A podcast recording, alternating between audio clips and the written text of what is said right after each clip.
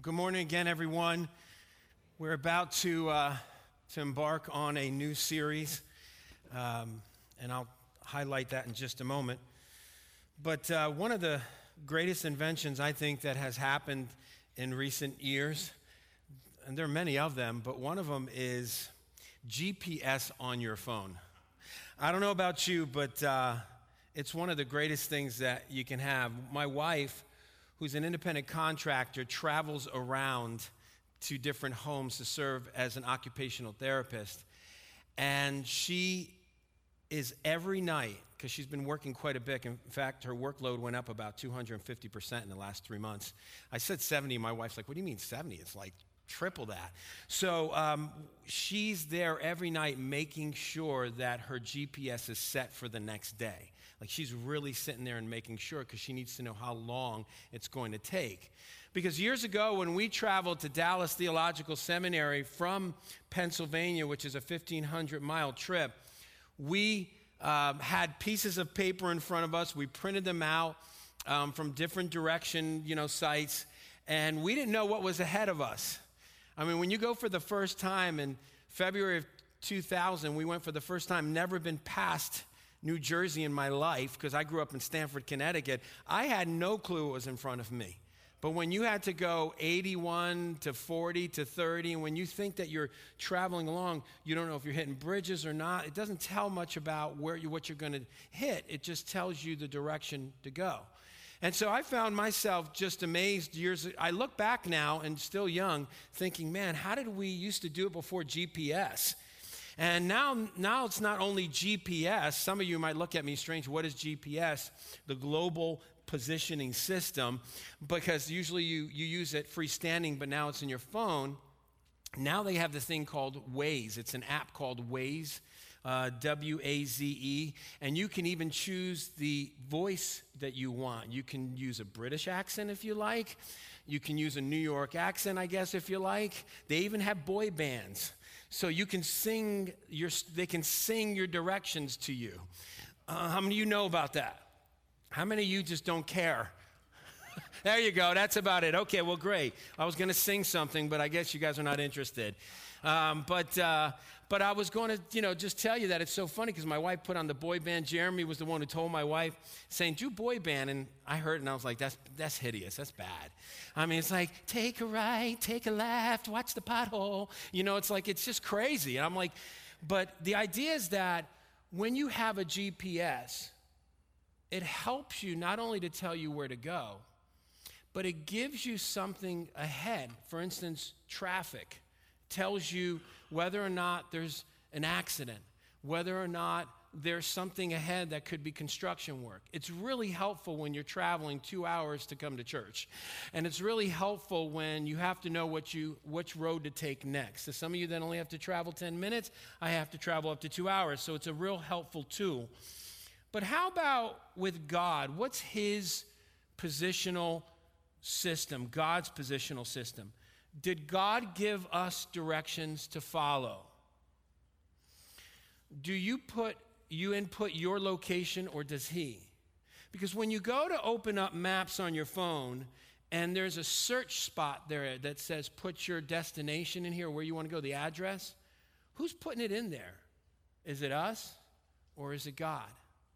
And so as I thought about that, I thought about Jonah and the prophet and how God Himself had a particular direction that He wanted him to go. And we know the story, but we're going to look at it for the next three weeks. So I want to encourage you and turn to Jonah chapter 1. Jonah chapter 1. We're going to talk a little bit about Jonah and his life and being a prophet of God and how important uh, it was at the time of the background and the context. One being that it was around in the 700 BCs, just prior to the 722 Assyrian uh, takeover of Samaria and of Israel. And we, we noticed that Jonah had, um, had been told by God, commanded by God, to go um, to Nineveh, which is a city in the, in the Assyrian area of the kingdom. And so as we look at that, we have to think about what, if we're thinking about God's global positioning system, like the global positioning system, how would we think about that and what would that look like? And so, as we, as we are about to unveil that, I want I want to turn uh, to chapter um, 1, verse 1. It says, Now the word of the Lord came to Jonah, the son of Amittai, saying, Arise, go to Nineveh, that great city, and call out against it, for their evil has come upon before me. I'm just going to read through verse 3. But Jonah rose to flee to Tarshish from the presence of the Lord. And he went down so Joppa to Joppa and found a ship to go to Tarshish. So he paid the fare, went down to it to go with them to Tarshish away from the presence of the Lord. So twice we already see in verse 3 the, that he was trying to travel away from the presence of the Lord. Now, a few things to look at in, in verse 2. In verse 2, it says, Arise and go. In the Hebrew, it says, Go immediately. In fact, in the Hebrew, in the language, it's called a hendiadys. It's a verbal hendiadys. And what that means is that's taken two verbal forms and placing them together, but yet you can use them together and to make an expression. So it's kind of like a, a kind way, yet God is saying to them that I want you to go, or he's saying to Jonah, I want you to go at once. Arise and go is the literal translation of in the Hebrew. But go at once from the Living Bible is even more accurate because there's an immediate command, there's immediate, an immediacy to move. So when, you, when we see go immediately, he's not saying when you have a chance, go. It's kind of like with Abraham. He said, go. How often do we hear the word from the Holy Spirit, go? How often are we even hearing him at all? I mean, how, you know, it's, it's that immediate go. And so, with force, with intensity, God's saying he must go. Now, when you're looking at this verse 2, you know, verse 2, you're also saying to Nineveh, when we look and break down, why is it that we look at verse 3 when Jonah's not ready to go? Here's some information about Nineveh. It's the large, one of the last capitals of, the of the ancient city of Assyria, or the ancient area of Syria, 1,800 acres. It's located on the east bank of the Tigris River, modern day Mosul, Iraq. And it's 500 miles northeast from Israel. So that's what God was calling uh, Jonah to do, to travel 500 miles. He was saying, Take out your GPS, Jonah, put in there Nineveh. And so we know he says, too, it's a great city. Historians complain that, or claim, excuse me, that magnificent walls were constructed eight miles around the inner city. The entire city had a circumference of 60 miles. Population could have been around 600,000 people. Some are speculating that the 120 at the end of the book were just children. So it could be anywhere from 120,000 up to possibly 600,000. We don't know. It's kind of like the mass exodus coming out of Egypt. It could have been up to 2 million people that Moses led out of Egypt to the promised land. And then the word announce, or you might see a call out in one of the versions, but there's another version that says announce. Most would say that literally means in the Hebrew to call out or to cry out or to shout out. So God was telling Jonah to go there and to shout out. Can you imagine him going to a city of people who are not Israelites but Gentiles and to shout out judgment. Now, most prophets were called out to speak against a city when God commanded. But now, this is one of the first times, except for Amos, who had to go to Israel, to go to an unbelieving foreign nation to go speak out judgment against them. So he had to actually go there. So you can imagine what Jonah was thinking at the time. Should I go or should I not? Should I go or should I stay? Dun, dun, dun, dun, dun, dun, dun. Wake you up a little bit now. Okay. All right. So the idea was that he was wondering and he was asking to himself, I can imagine. But here's the thing when you think about announcement and judgment, too, we often think of it as a negative tone. Here, God was speaking against a nation.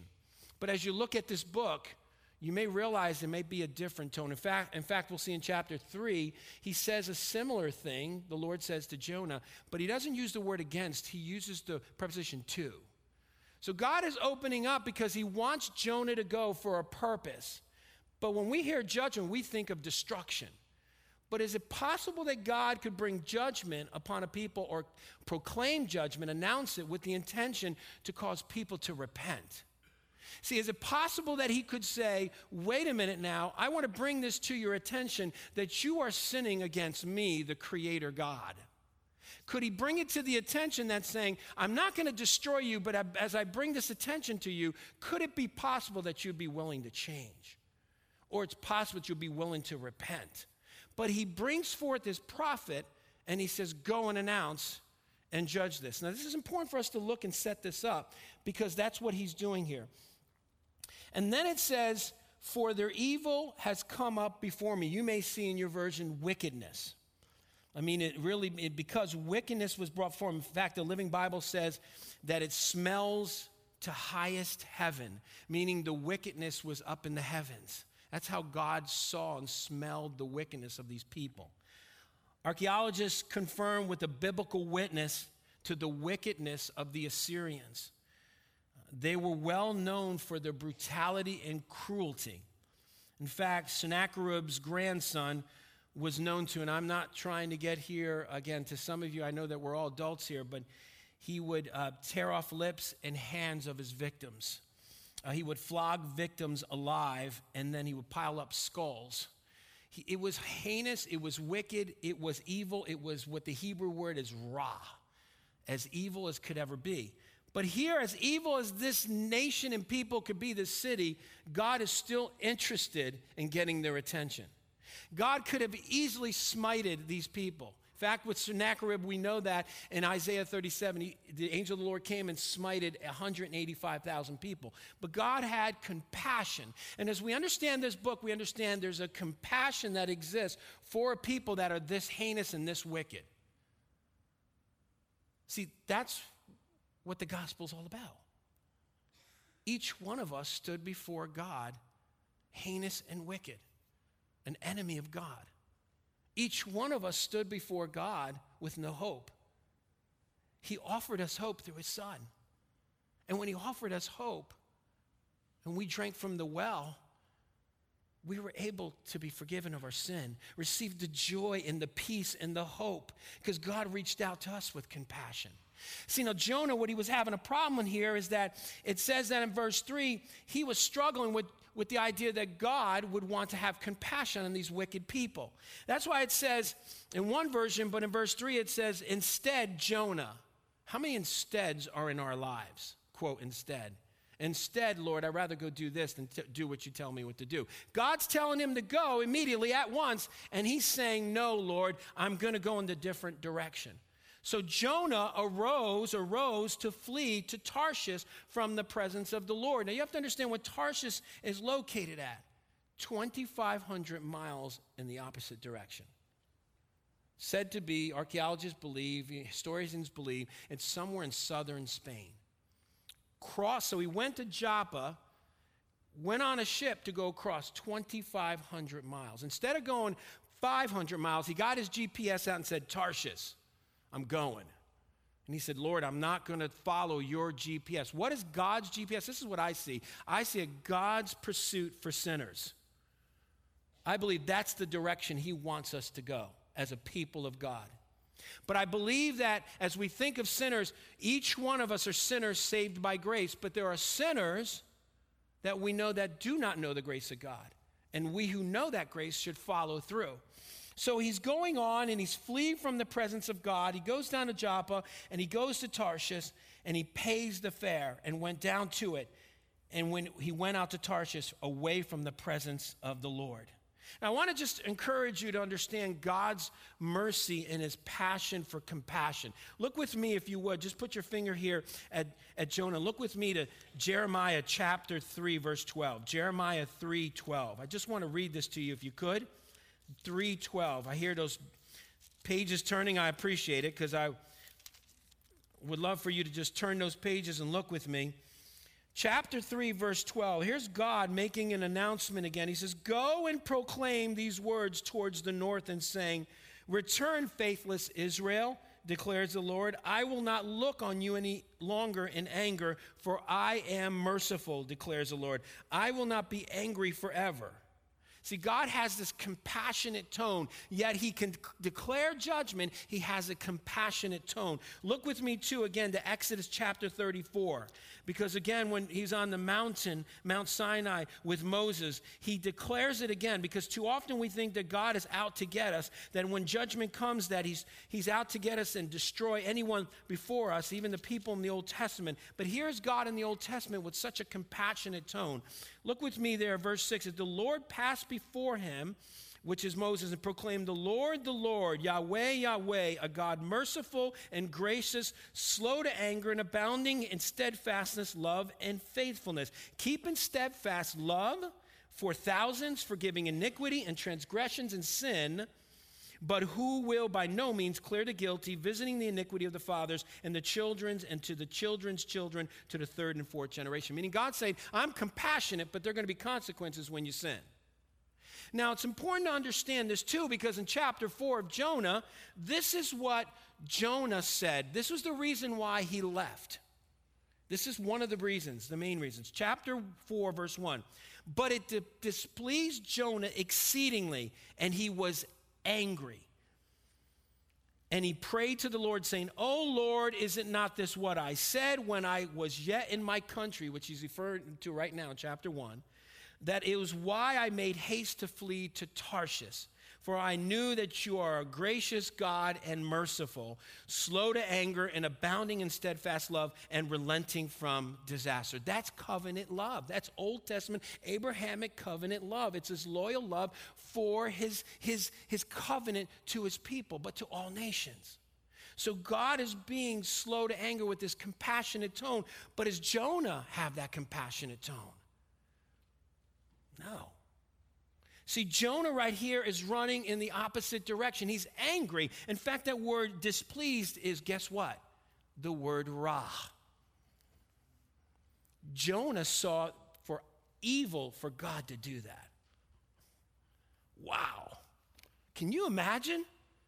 You ever feel that once in a while when you see God being so compassionate and merciful to someone you really don't want someone to have? Because they've hurt you. They've hurt you so deeply in the midst of your soul that you're like, Lord, I don't want you to bless that person right now. Come on, let's be honest. We've all had that thought. None of us, if you can really be honest before God, there's a deep seated thing going on there. Each one of us. I can say I have because often we struggle with that compassionate tone in our hearts.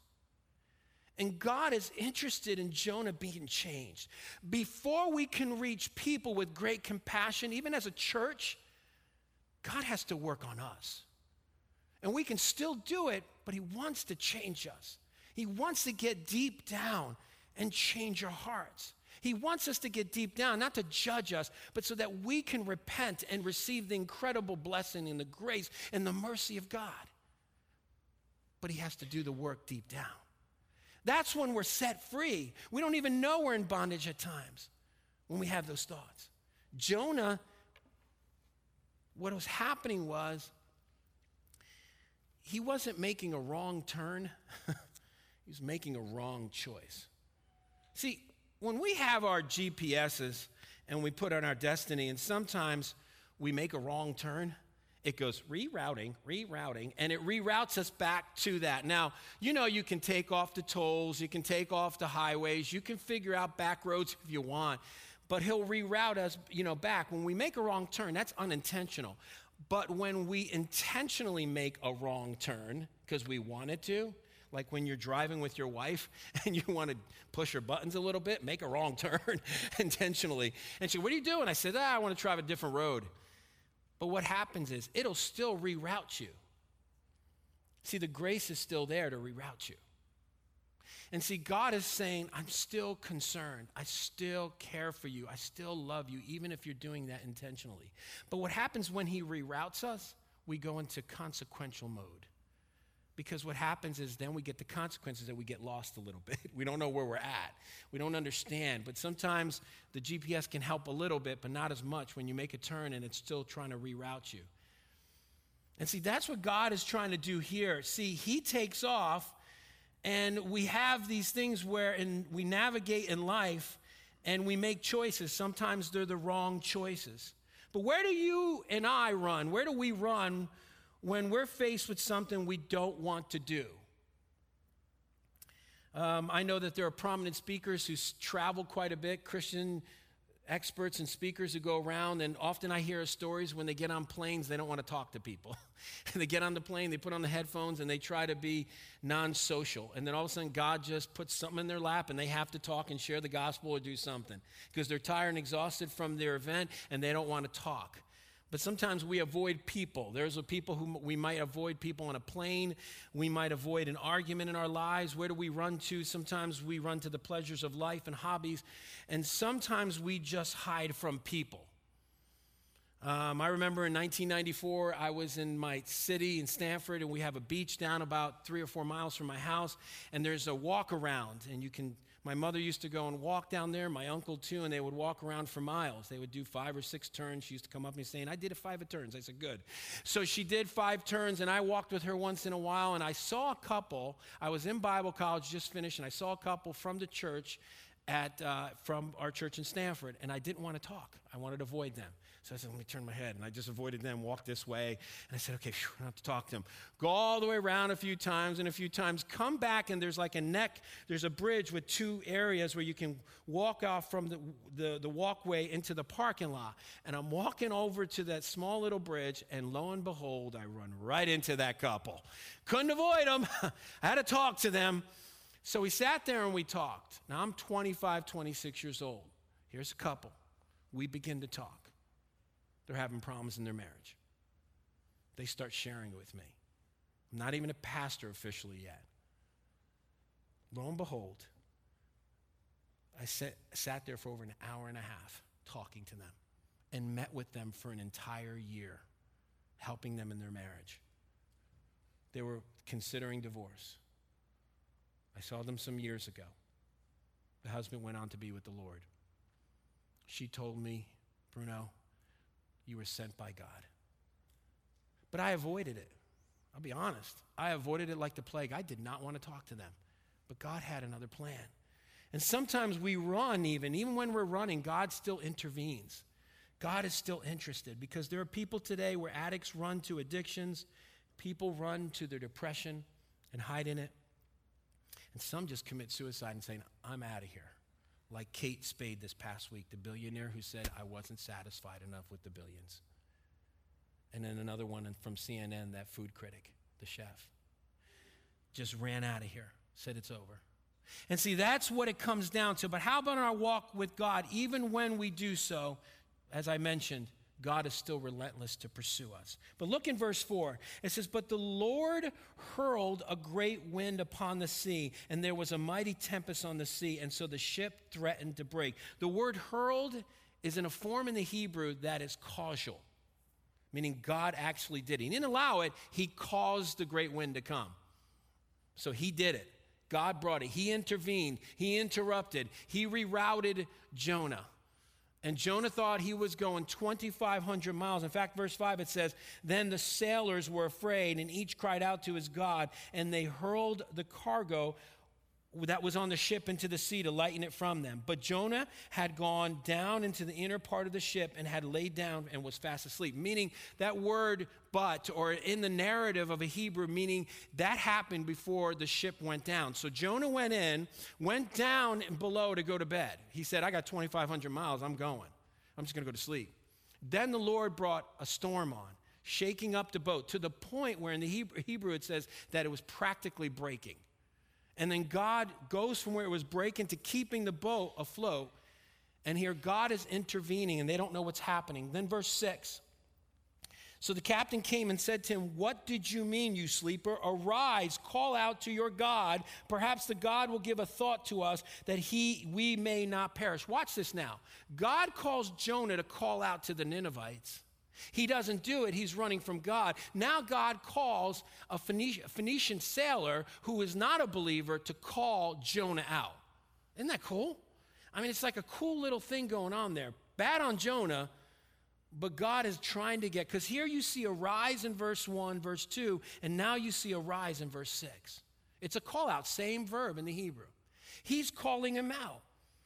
And he goes on to say this, and they, and they said to him, in verse 7, they said to another, Come, let us cast lots that we may know on whose account this evil has come upon us. So they cast lots, and the lot fell on Jonah. The evil, you know, that word is Ra. Continues with that word. The most evil, the most used word for evil, wickedness. And see, sometimes what happens is we think God is out to get us when God is intervening. And sometimes what we do is we experience detours, but never God's denials.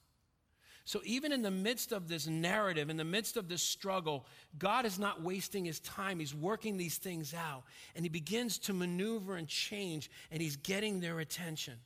And then in verse 8 it says, Then they said to him, Tell us on whose account this evil has come upon us. What is your occupation and where do you come from? What is your country and, what, and of what people are you? So they're beginning to. So here's the consequences. Sometimes we experience consequences, but never God's condemnation because God in his hand is working. And the Phoenician sailors are bringing that out. They're asking him questions. And here's the question, or here's the answer that Jonah gives him. Look at verse 9. And he said to them, I am a Hebrew, an Israelite, one of God's, one of God's people. And I fear the Lord, the God of heaven. Now, wait a minute. How can you be a Hebrew, fear the Lord, and worship him and run 2,500 miles away from him when you can't? It's an oxymoron. You can't get away from God. Even the psalmist said in 139, you can't get away from God. See, God is intervening, He's running away. And God, it would seem as though God is allowing things to happen where it's not just consequential, but it's possible that God would even try to destroy his own prophet. And when they're in the midst of this narrative, all of a sudden things go really bad because the sailors see that the, that the ship is about to break, the storm is coming heavy, they don't know what to do. They're calling on this so called prophet. He doesn't really know what to do. He claims to be this prophet of God, but is doing the opposite of what he's claimed to be. And then in verse 10, it goes this Then the men were exceedingly afraid of him and said, What is this that you have done? For the men knew that he was fleeing from the presence of the Lord because he had told them. Three times we see in this narrative, he's fleeing from the presence of the Lord. He tells these unbelieving sailors, and then they repeat it to him and remind him, You've told that to us already. And so, lo and behold, what's happened is that we see there's a problem here because here they go on to say that you have, Jonah goes and he goes on to say, Listen, this is how you end this. Throw me over, and this will end everything. See, Jonah knew he was in sin. Jonah knew he fell. Jonah knew by running away from God, he was not honoring God. And so what happened? He said, Throw me over. But what was the kindness and gracious and compassion of these Phoenician sailors? Sailors, they were trying to maneuver the boat to save his life. They had more compassion for Jonah than Jonah had for the 120,000 plus of the Ninevites. He did not want to go there. He was willing to die. He was willing to say, I'm done. I just rather just throw me over. Call it suicide. I'll throw myself over. I'm done. I don't want to follow God in this. I'm angry. I'm displeased. I consider it wickedness. And here, God, in His mercy and His grace and His compassion, and His love and His hope, He says, I'm still considering Jonah. If He's considering the Assyrians who were brutal and cruel, why would he not consider his own prophet? And here, lo and behold, we see in the story, in verse 12, he said, He said, So they picked him up and hurled him into the sea. Then the sea will quiet down. He says, You know, hurl me in. 13, he says, Nevertheless, the men rowed hard to get back to dry land, but they could not, for the sea grew more and more tempestuous, tempestuous and against them. And therefore, verse 14, they called out to the Lord. They called out to Yahweh. Here are Phoenician sailors who could not see the example of a Jonah who was supposed to be a Hebrew, worshiping God and following, being an example, they in their fear called out to Yahweh. And Yahweh, says, Let us not perish for this man's life and, la- and lay us on innocent blood for you, O Lord. Have it done as it's pleased to you. And then verse 15 so they picked up Jonah and hurled him into the sea.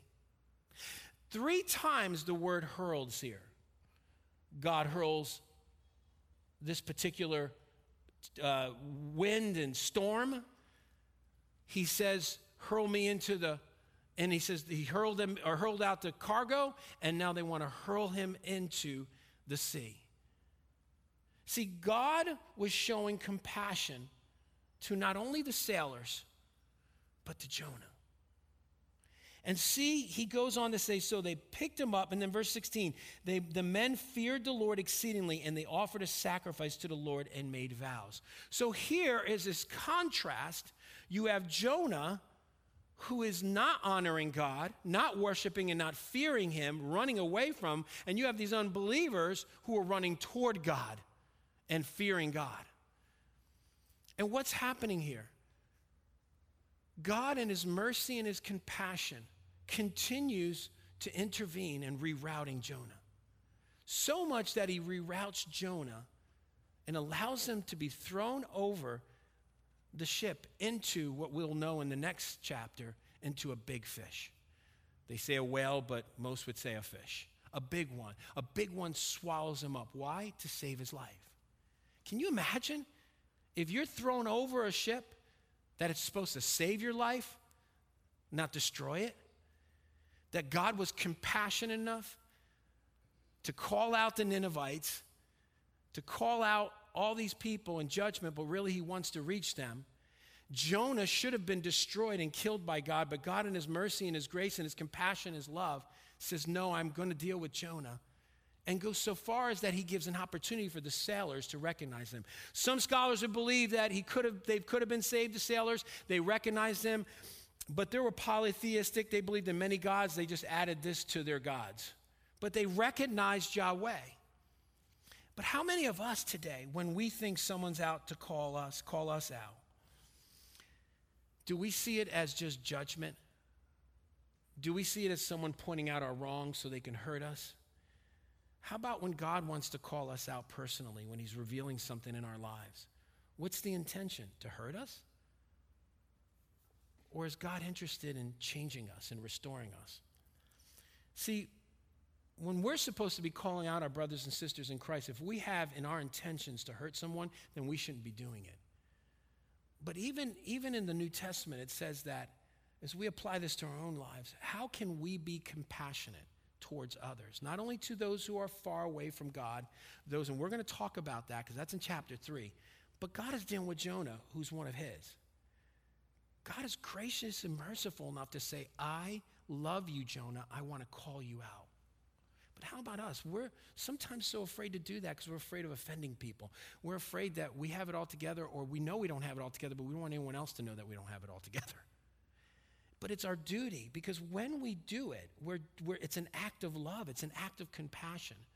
When someone calls me out in love, one of my mentors or my colleagues, it's a beautiful thing because if it's sin in my life that I don't know about, then I want them to reveal it to me so I can ask God to change me. You know, it even says in Galatians chapter 6, verses 1 and 2, says, Brothers and sisters, if a person is discovered in some sin, you who are spiritual restore such a person in the spirit of gentleness. Pay close attention to yourselves so that you are not tempted too. Carry one another's burdens. In this way, you will fulfill the law of Christ. See, that's what I think in this story, in this first chapter here, is God saying that even if you make a wrong turn or a wrong choice, I'm there. I'll reroute you back to me. He made a wrong choice, not a wrong turn, because it was intentional. God's saying, I'm rerouting him back to me. But in that rerouting, there are going to be consequences. Are we willing to live with those consequences, or are we covering them up? See, Jonah was honest. He's saying, I'm leaving. Leaving on the next train. Don't know when I'll be back again. And that's what he did. He went on the boat. God was merciful and gracious and kind. And that's what we have to ask ourselves that continuing question as a people of God. You guys are going through a transition as a church. God wants to change each and every one of us. He wants to change us just like he wanted to change Jonah so Jonah can be on there. He doesn't need us. He didn't need Jonah. He doesn't need me. He doesn't need you. He doesn't need any of us. He wants us. He wants us to be going forward. He wants us to be a part of His love. The greatest times I've learned and grown in faith and love and compassion is when God had to deal with something in my own life. You and I will never have compassion until we see when God shows His compassion to us. Through trials and tribulations will you ever see that. I have seen God work in ways that are beyond me when I was down and out and living in something I shouldn't have been living in. It made me want to love him more. And when I saw and experienced that compassion, I wanted to tell someone else about it. I wanted to restore a brother or sister in Christ. The reason why at 25 years old I was able to help that couple was because I was able to understand some of their struggle. Because God took a man as wretched as I. I was sharing with Sophia the other day. Um, it's hard when your nine year old is saying, Daddy, were you a bad boy? Yes, sweetheart, I will tell you the truth. I was a bad boy. You don't want to know what I did at your age. Nobody wants to know in this room what I used to do. But I know, I said, sweetheart, I have a loving God who forgives me, who's compassionate and merciful toward me every day, that I don't live in that guilt, thinking what I used to do. I can move on and I can help others with that. But the only reason why I can help others with that is because God changed me. And That's what God wants to do with each one of you. A people who are collectively together as a church, the ecclesia, need to be the compassionate ones. I'm going to challenge you today. I don't know, maybe the Spirit's, I was last night up pretty late and I just felt the Spirit tell me some things that needs to be done or not. Still a lot of hurt and pain in this church. And I want to encourage you don't let it pass before you can say, God, I know what it is. Don't let me be Jonah and run away. You can't run, I can't run. Deal with that pain. And I challenge you even further. If you have something against someone else in this room, I want to challenge you to go to that brother or sister in love. Because you and I will never get further than we are until we do so. I've been there. I'm still challenged at times in my life. I want to encourage you to do so. Because then you'll receive the joy and the hope and the peace and the assurance knowing that no matter what, God loves you. You can't fool God. God doesn't waste his time. I can't fool God. God doesn't waste his time with me. God didn't waste his time with Jonah. He wants you and I to be compassionate, but it has to start in the body of Christ. So I want to encourage you today, as we're going into communion, this is an opportunity for you today. Because God, in His mercy and His grace, offered us His Son.